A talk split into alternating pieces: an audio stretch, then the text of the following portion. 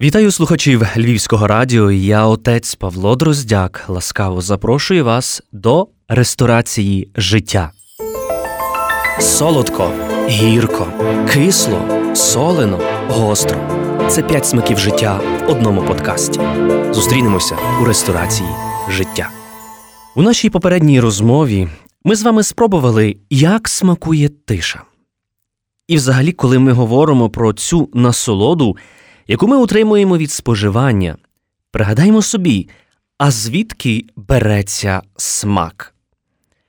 Ви, напевно, пам'ятаєте схему зі шкільного підручника анатомії, рожевий язик, на якому позначені різні зони сприйняття смаку. Задня частина язика найчутливіша до гіркого, кінчик до солодкого, бічні поверхні попереду до солоного, а ближче до задньої частини до кислого. Але йдеться не про зони смакових рецепторів на язику, а про спеціалізовані клітини з відповідними нейронами в головному мозку. Кожна група цих клітин налаштована на певний смак. Різні ділянки язика здатні розпізнати усі п'ять смаків. Таким чином, цей орган допомагає нам відчувати смак.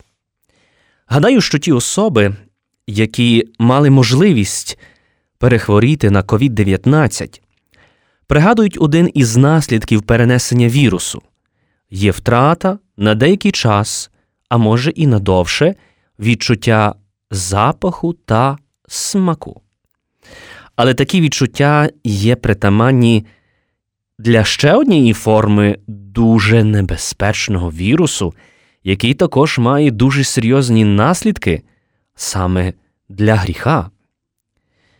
Цікаво, що першим, хто сформував розуміння насолоди як форми, яка шкодить людині, був ранньовізантійський богослов Евагрій Понтійський. Хоч пізніше ця послідовність була трішки змінена, проте першим, власне, в цьому спектрі насолоди є обжерливість, потреба їжі та в питті це є природна потреба людини. Їжа необхідна для підтримання життя. Проте пристрасть до їжі спотворює природну потребу людини і призводить до гріха обжерливості, коли їжа стає самоціллю. Є різні вияви цього гріха. Перший із них це надмірність у їжі та апеті. Святі отці навчали, що їжа спожита понад міру шкодить душі. Другий вияв обжерливості це пошук у їжі та напоях, насамперед насолоди. Нестриманість у їжі та питі призводить до непогамовності, а також у всьому іншому. Пригадуючи початок нашої розмови, ми говорили про і язик, який дозволяє відчувати цю насолоду. Але що робити, коли ми вже не знаходимо цієї насолоди і не відчуваємо смаку? Вдома ми неспокійні, не можемо насититися добрими стосунками, перетворюємо часами наше життя на пекло через алкоголь, який не приносить мені вже жодного задоволення, але вживаю його, бо так мені добре. Через віртуальний світ, занадто велику заангажованість у соціальних мережах, і воно мені також не приносить насолоди, лишень краде в мене час забирає мене від моєї сім'ї, від моєї родини, забирає мене все від реального світу. Коли ми подивимося, що в наших сім'ях часами ми перетворюємо час, який з'їдаємо, час, який такий дорогоцінний, даний нам, і він є обмежений, немає вічності на цій землі є лишень мандрівка, яку ми звершуємо, але як часто ми з'їдаємо свій час, не тішимося ним, не відчуваємо в ньому вже жодної насолоди, лише наповняємо себе тим часом безкорисливим, часом, в якому можна було би так багато зробити, часом, в якому можна було би сказати тобі, моя кохана дружина чи мій чоловіче, пробач мені за те, що я десь помилився, часом, в якому я можу справді взяти. Тебе, моя дитино, за руку і піти з тобою разом, просто перейтися вулицею для того, щоб ти відчув, відчула, що тато чи мама поруч, час, який я з'їдаю, але який вже не приносить мені задоволення, час, у якому ми справді можемо відчувати миті, коли наші сім'ї перетворюються на реальне пекло, коли вже не можемо терпіти одне одного, а такий дорогоцінний цей час для того, щоб жити, творити. Бо приходить мить, і нам буде потрібно встати перед обличчям Творця. З чим я встану? Коли розуміємо, що говорив апостол Павло, зокрема у посланні до апостола Якова, він каже, що вогонь малий, а запалює величезний ліс. І язик вогонь світ неправди. Язик, вміщений серед наших членів, може бруднити все наше тіло і запалює круг нашого існування. Запалений він горить. Цими вустами ми благословляємо Господа і Отця, і ними ж ми клянемо людей, що сотворені на подобу Божу. З тих самих вуст виходить благословення і прокляття. Не може цього бути. Немає так у нашому християнському житті відбуватися.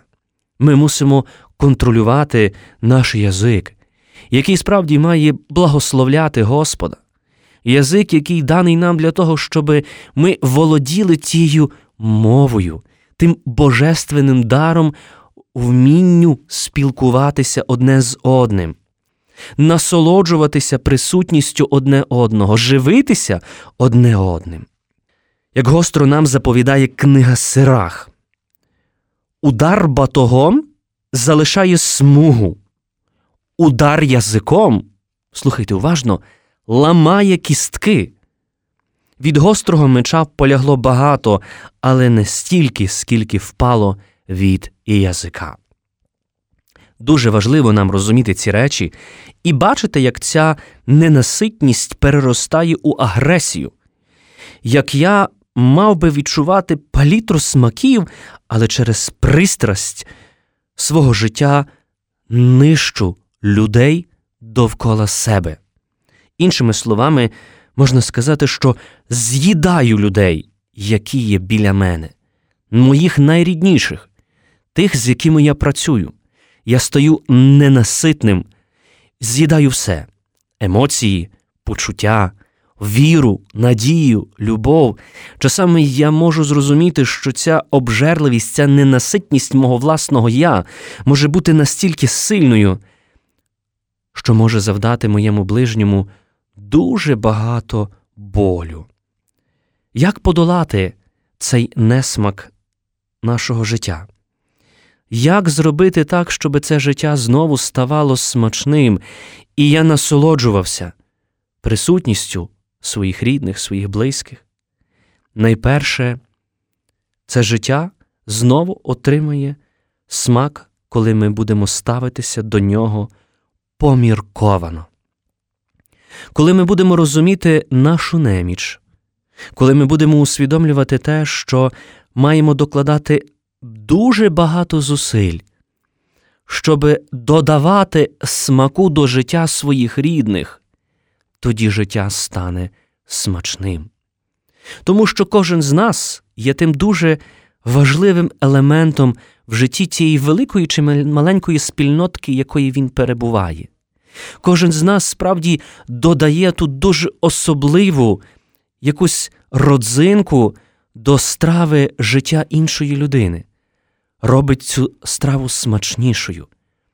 Це наша місія, це наша функція. Не просто бездумно насичувати своє життя усіляким непотребом, але наша функція і наше життя це додавати усьому цього правдивого смаку. Зрозуміємо, що для того, щоб відчувати і знову, неначе перезавантажити себе у розумінні цієї їжі, у розумінні цього доброго і правдивого смаку життя, маємо вживати дуже хороший середник, який вже нам дається до диспозиції, а саме це є піст. Піст не задля того, щоб ем, вжити якусь певну калорійну чи менш калорійну формулу до свого життя, щоб похудати чи що іншого. Ні. Піст, в якому я можу бачити дуже багато. Господь попереджав нас, що все те, що входить і йде до нутра, геть виходить з нього. Але те, що з уст виходить, те походить із серця, і воно, власне, осквернює людину. Тому, коли ми говоримо в контексті посту, в якому ми вже зовсім скоро будемо перебувати, мова йде не лише про утримання себе від їжі, але справді розуміння того, що ця їжа дає мені, і що осквернює мене справді не споживання якихось заборонених в часі посту страв, але що осквернює мене все те, що виходить з мого серця, а серця виходять лихі думки, вбивства, перелюби, розпуста, крадіжки, лживе свідчення, богохульство. Це все виходить з серця, і воно осквернює людину. І тому піст дає можливість очистити своє серце, очистити найтонкіший рецептор сприйняття цього життя, найтонкіший рецептор, який справді дуже тонко відчуває цей смак життя. Який має бути цей правдивий піст, нас навчає пророк Ісая. Хіба такий піст мені до вподоби, коли хтось умертвлює себе, схиляти голову, немов тростина, вереття і попіл попід себе підстелювати? Чи ти це звеш постом та днем Господнім, вгодним? Ось піст, який я люблю. Кайдани несправедливості розбити, пута кормиги розв'язати, пригноблених на волю відпустити, кожне ярмо зламати, з голодним своїм хлібом поділитися, увести до хати бідних, безпритульних, побачивши голодного нагодувати, побачивши голого одягнути. Тоді світло твоє засяє, і тоді загоїться негайно твоя рана, і спасіння буде йти поперед тебе. І коли ти візвеш до Господа, Господь скаже тобі: Ось я. Напевно, це і є ціль і завдання цієї мандрівки, в яку ми з вами вирушаємо часу Великого посту. Навчитися оволодіти собою, зрозуміти, що мене так сильно прив'язує, відчути правдивий смак у життя, насправді навчитися дуже такої загальної, часами такої популістської фрази, що в піст головне не їсти свого ближнього, але ми їмо свого ближнього. Ми дуже сильно його з'їдаємо, об'їдаємо його до кінця. І тому цей час, цей простір, це добра нагода вигоїти свою рану, рану свого серця, дозволити справді відчувати це життя у всій його повноті, у всьому смаку Його. І найважливіше, для чого ми це все робимо?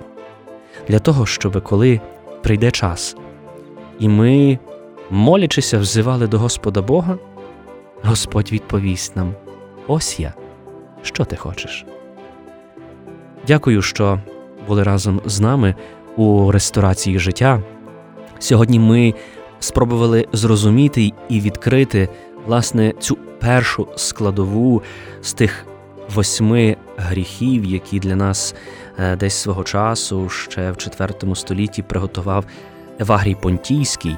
І я сподіваюся, що в наших наступних зустрічах ми будемо відкривати крок за кроком, власне, у ті всі наші такі дуже життєві фізичні подразники, які заважають нам відчувати це життя у його радості, бачити це життя справді добрим, милим і смачним.